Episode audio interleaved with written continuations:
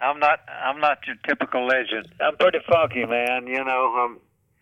I'm down home, and Muscle Shoals, Alabama. nothing. Nothing about me that's that's boastful or braggadocious. And nothing to brag about. I'll I'll tell you that. you know. Hey, Dave.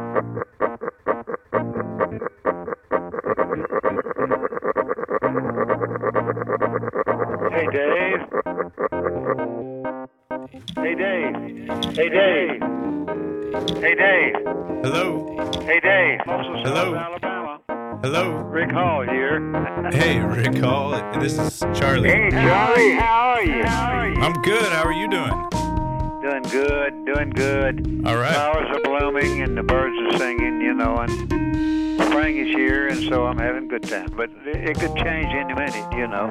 Yeah, yeah. I was told to call call you, and I'm checking in for my for my interview. Yeah. Any way you want to do it is good. To, good. Good with me. All right, cool. Well, then, um, Uh, now, what was your name again? I, I, my name's Charlie. okay, Charlie. Okay, Charlie. Charlie. Okay, Yep. Charlie. Okay, Yep. Charlie. Okay, Charlie. Uh, Charlie. what is your last name, Charlie? You might not believe me, but it's Smith. Really? yeah. And I- You're in New Orleans, Louisiana, I on sure the radio station. Yep. The only radio station for the blind on the FM dial in the United States. Are you kidding? Isn't that incredible? Yeah. That Wow. is incredible. That's incredible, man. That's great. Yeah. Well, well, well. That's great. Yeah. Well, I'm blind in one eye, so Sometimes I feel so uninspired. Sometimes I feel like giving up. This is the music show. My name is Charlie, your host, and I'm here today with perhaps the biggest name that we've ever had on the show. He's a producer, he's a songwriter, he's a publisher, and he's an owner of the longest continuously owned recording studio in the United States, or in the world, that is. in the world. In the world. Please. Rick Yeah. Hall. Thank you. Thank you. Rick Hall of Muscle Shoals and Fame Recording Okay, Studio. Charlie. Oh, I'm, I'm tickled to death to be here. Are you kidding me? Okay, Charlie. I, lo- I love it. I love it. I love it. I love it. Okay, Charlie. let's take it back. We're, you're, you Yes, wrote sir. a book that, that covers your pretty much your whole life to date.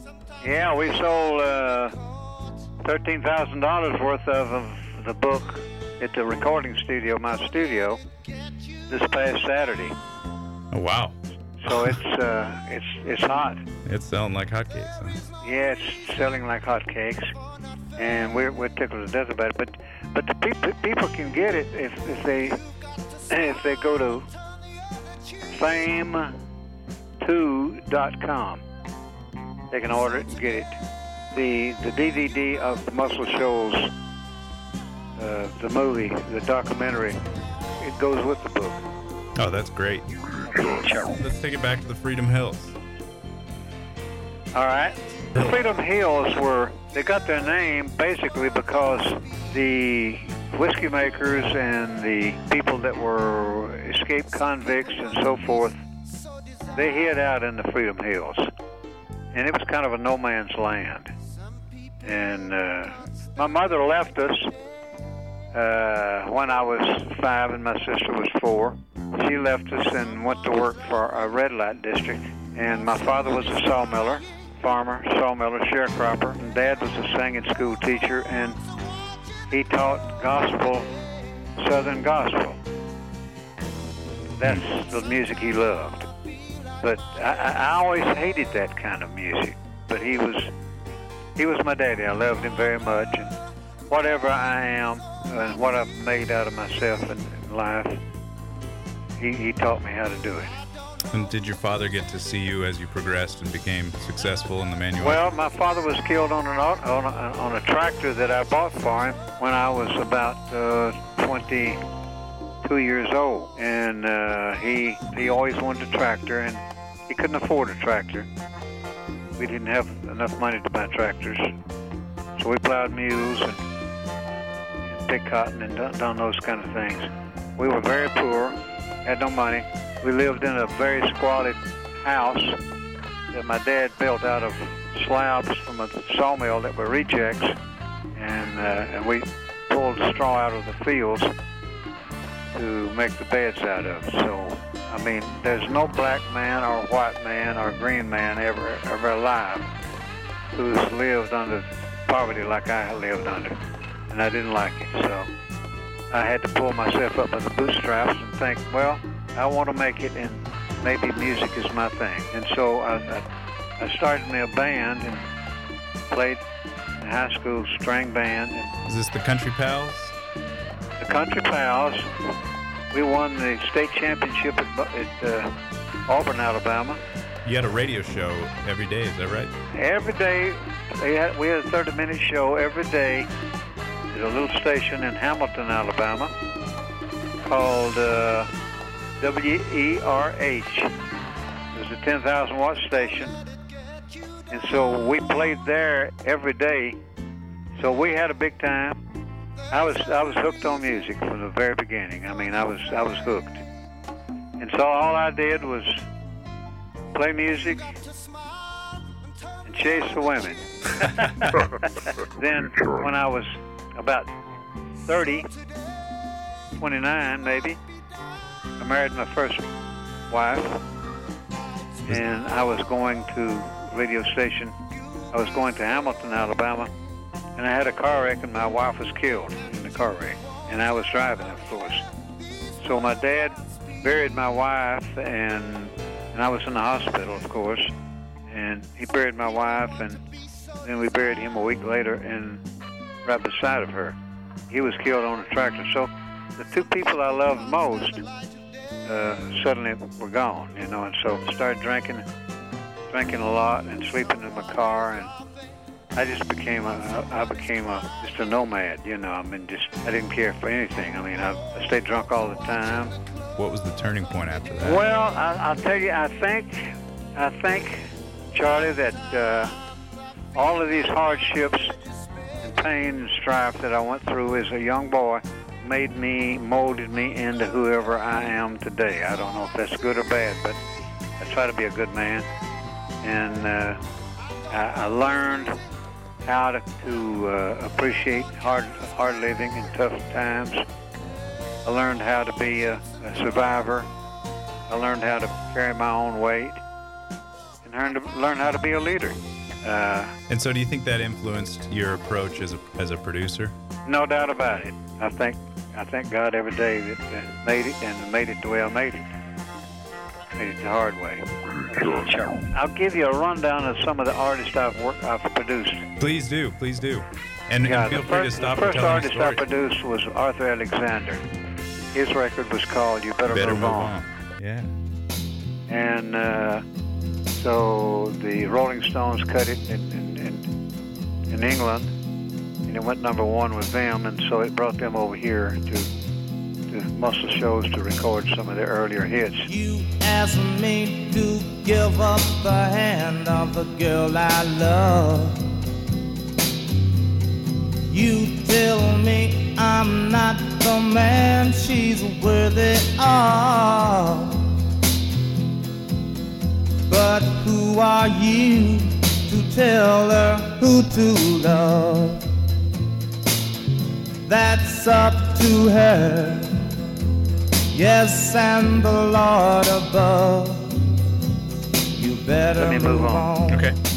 But Clarence Carter, I, I did Clarence Carter. His, we had a string of hits a mile long, and we had uh, Too Weak to Fight. We had uh, Patches. Patches, of course. That was a number one record worldwide. And uh, then I had uh, Otis Redding, Paul Anka, and Mac Davis, and later on, and Marie Osmond, and Tom Jones, and Wilson Pickett. Andy Ed, Williams. Ed, Bobbie Gentry. Wil- Wilson Pickett, Etta James, Duane Allman, the Allman, the Allman Brothers, Donny Osmond and the Osmond Brothers, Bobbie Gentry, uh, and Alabama, the group Alabama. So I've had a real run for my money, you know. But uh, and we're still doing it. Yeah, We're you still are. doing it. We did early on. We did the Tams and what kind of fool do you think I am, and uh, uh, Joe South and Joe Tex. Uh, he had his first hit record, "Hold On to What You've Got," and and so we we've been here forever. We've you, you were talking about your hard times at, uh, early on in your life and how that sort of made you the producer that you Yes, were. Would you consider Patches to be sort of a culmination of all that? It was a- a, a combination of, of, of my bringing up and me and my father and the hard times we had and things like that. A man in Texas wrote the song, and uh, Atlantic Records sent it to me and said, I want you to cut this on Clarence Carter because I think it's the number one record on him. And so I played it to Clarence, and he said, I'll never do the song. I, I, I, I will not shame my people with a lyric like that. and, You know, and- the lyric went, My papa was a fine old man. I can see him with a shovel in his hand. Education he never had, but he did wonders when times got bad. The little money from the crops we made barely paid, paid the bills we made. Though life had kicked him down to the ground when he tried to get up, life would kick him back down. One day, Papa called me to his dying bed, and with tears in his eyes, he looked at me and said, Patches, I'm depending on you, son, pull the family through. Son, it's all up to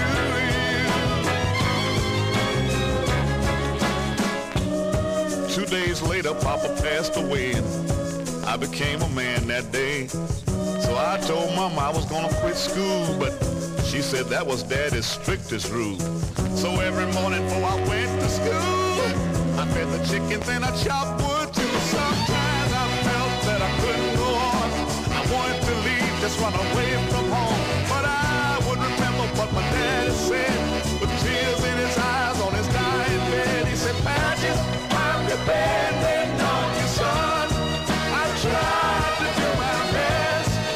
It's up to you to do the rest. That was a big, big, important record to me. But the man that wrote the song was General Johnson. But he had a very unique voice, and, and he yodeled in the song Patches. It, it, went something like this. My papa was a fine old man. I can see him with a shovel in his hand, y'all. And he'd yodel at the end of every verse, every line. And Clarence said, "Well, I, I, I'm not a yodeler now, Rick. I'm not. I'm not going to yodel, okay?" I said, "No, Clarence, you got to yodel. I mean, it makes makes it authentic. I mean, it's something different yeah. for you for you to yodel on you." And so he, he he couldn't get the yodel down real good, but he did the best he could.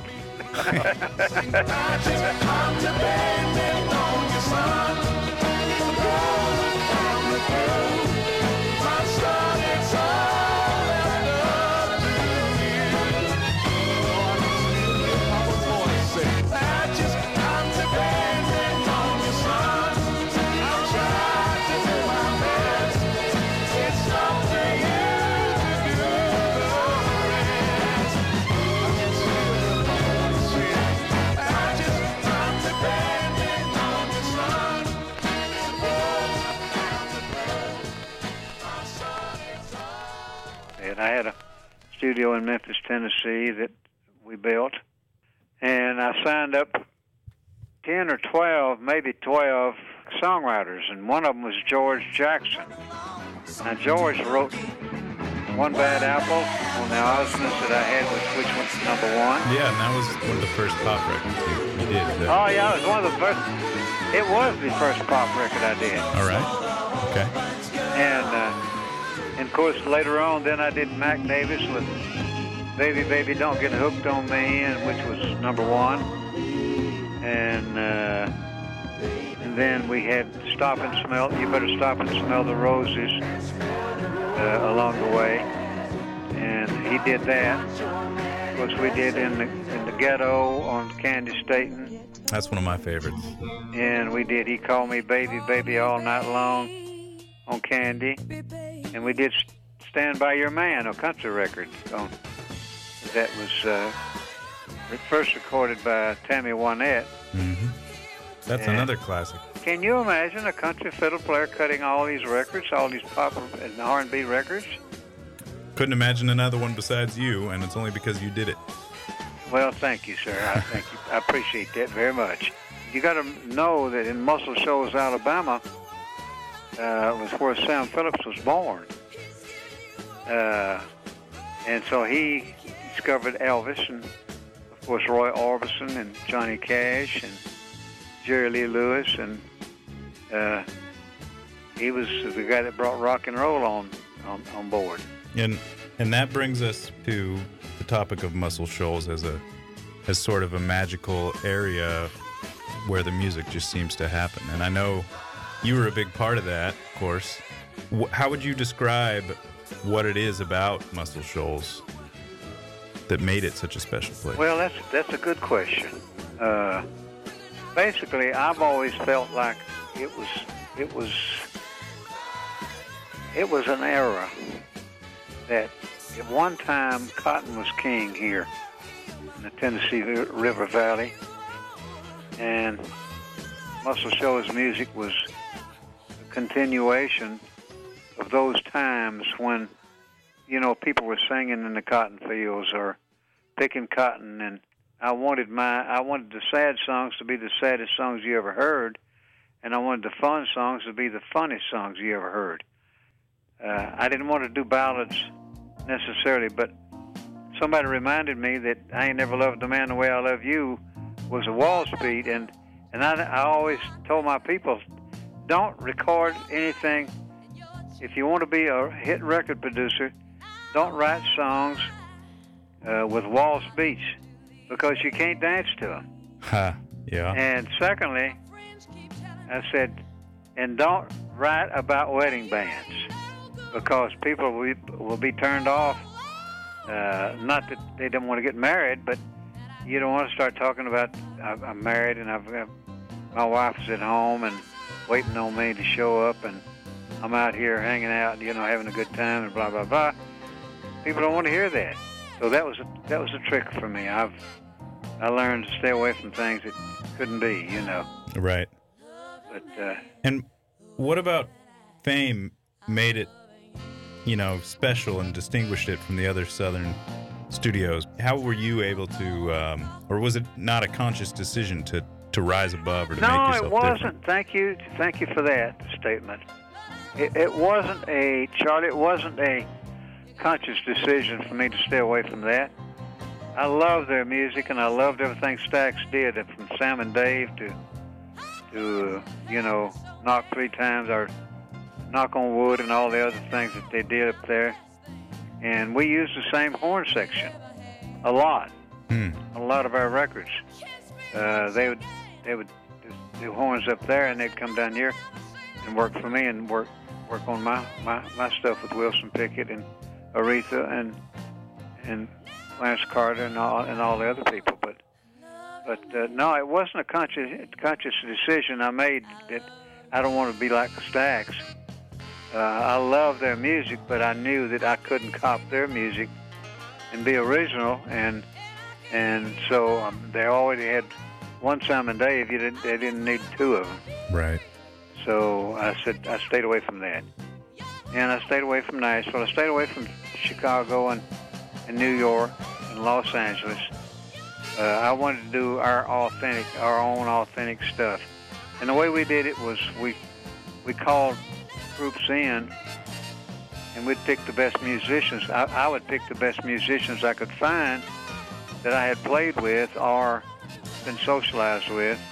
Or sometimes they were camped out in your parking lot. Is that correct? Yeah, that's right. Duane, Duane Allman was. He was camped out in my parking lot, and and I signed him to a recording contract, but he couldn't sing well enough, so I had to drop him as a singer, and used him on my all my all, all, all my Wilson Pickett stuff and Clarence Carter, and and they called me backdoor Santa and all that stuff. So he was wild about. He was like me. He was wild about black music, and but he was he was into the old.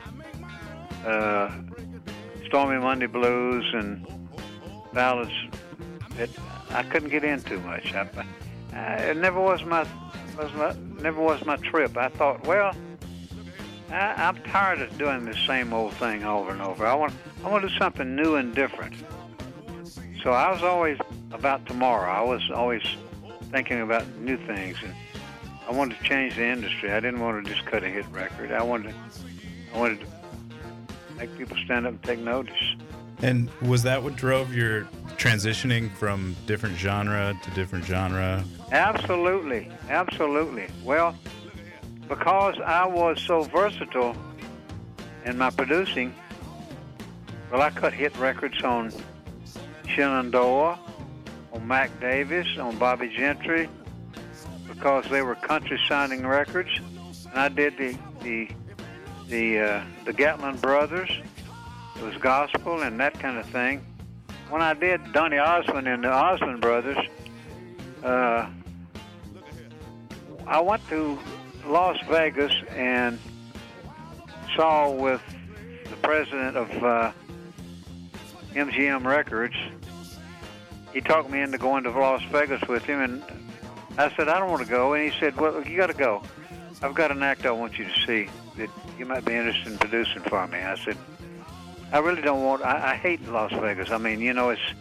I've been over there with Bobbie Gentry, and I've been over there with the with Mac Davis, and I've been with all of my people over there and set up the music for 'em and all that stuff. But so I'm tired of that place. I it, you know, they don't have clocks and on the walls. They don't know. You don't know. I mean, you Yeah, no windows and turnip greens for breakfast and that kind of thing. So right. I'm not into that. So he said, "Go with me," and I said, "Well." So he finally talked me into going with him, and I saw. I went and saw the Osmonds, the Osmond brothers, Uh huh.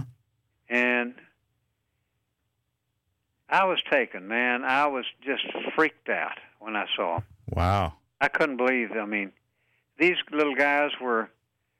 It started, I think, 11 years old and went up to about 17 or 18, and uh, but they were white, Yeah. lily white, and Very they were white. Mormons, Utah white. Utah white, Yeah, their mom and dad were going to be real structured, and were going to be checking out all my lyrics on the songs that we did, and so I said, uh, I, I can't get away with doing anything sexy or anything funky, Hmm. and so they're going to restrict me in those areas, and so so I called up George Jackson. And so I said, George, I just saw a group that's phenomenal. I mean, you won't believe how great they are. If you'll write me a hit song, I'll cut a hit record on them.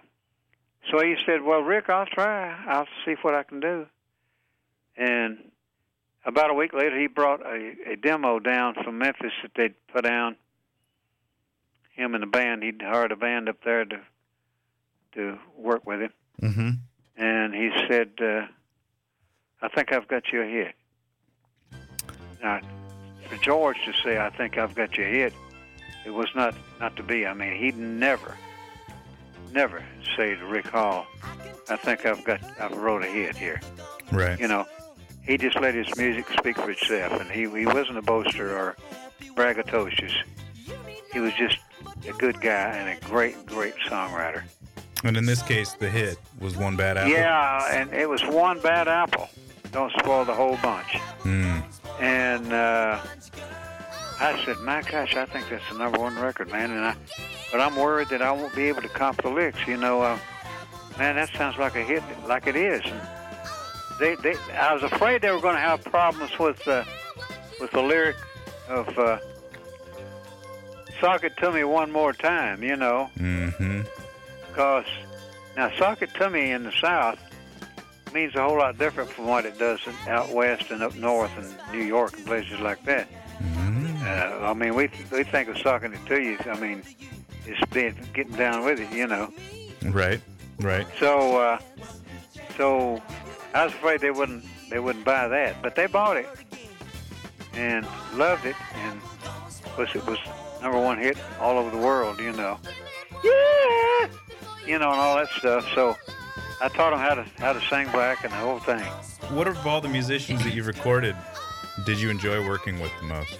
I know Well- that's a tough question, but The Osmonds were a lot of fun to work with. They were kids, they were little boys, you know, uh huh. and they were easy to work with. And I had their dad here with them, so if I had a little problem, he'd, I'd just say, uh, Mr. Osmond would step in and say, "Look now, guys, Mr. Hall's trying to cut a hit record for you, so do what he tells you, you know." And and they'd back off, and I wouldn't have any more problems with him. And he he had a favorite saying. He'd he'd, he'd say to him, "Look, guys, I'm gonna tell you something now, guys. Uh, I may not always be right, but I'll always be your daddy." So that that stuck with me a lot. that reminds me of uh, the story you tell in your book about how your dad would try to convince you uh, to sing for the neighbors with a stick of chewing gum, and if that didn't work, Yeah, he'd say, I don't well, want you know- chewing gum, and I sure don't want to sing. You know. Right. And then he'd say, "Well, then I'll give you a whooping," and then you got to sing. He to said, sing. "Well, don't make me have to spank you. You know, sing for these good people." So it cut loose. You know, it sang sang for them, buck dance or whatever they wanted me to do. You recently won a lifetime achievement award from the Grammy Foundation. Yeah. What achievement or achievements in your life are you most proud of, personally? I've always loved Patches. It's one of my favorite songs that I've ever produced. And I always loved a record that I cut on Bobbie Gentry called Fancy. Fancy. Here's your last chance, Fancy, don't you let me down. Lord, forgive me for what I do, but if you want out, girl, it's up to you, so don't so don't let me down. But that was one of my favorite records. Those are two of my favorite records that I ever produced, and I produced them because I wanted I wanted I wanted a big sound, and I wanted to use strings and violins and cellos and violas and and uh, bagpipes and whatever you know. I wanted I wanted something different and way out there. I wanted I, I'd studied Bach and I studied Beethoven and and I like I like all kinds of music. You know. Talk talk about my book just a minute for me, please. Yeah, sure, sure. Uh, how did you find the experience of writing the book? Was it was it an enjoyable experience? Well, was I started. Well, I loved it. I loved every minute of it, and still loving it. I'm I'm loving doing what I'm doing with you. I always was uh, a storyteller and a jokester. And some people said, "Well, Rick, you missed your calling." I said, "What?"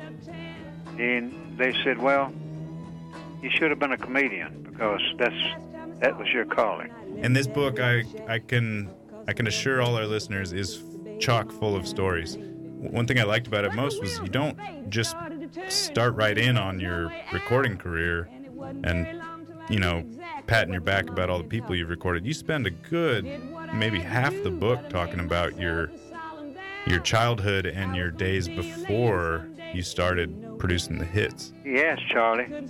Thank you. Thank you for that. That gives a lot of good context and sort of tells Well, the I listener. talk about my, my mother and div- father divorcing.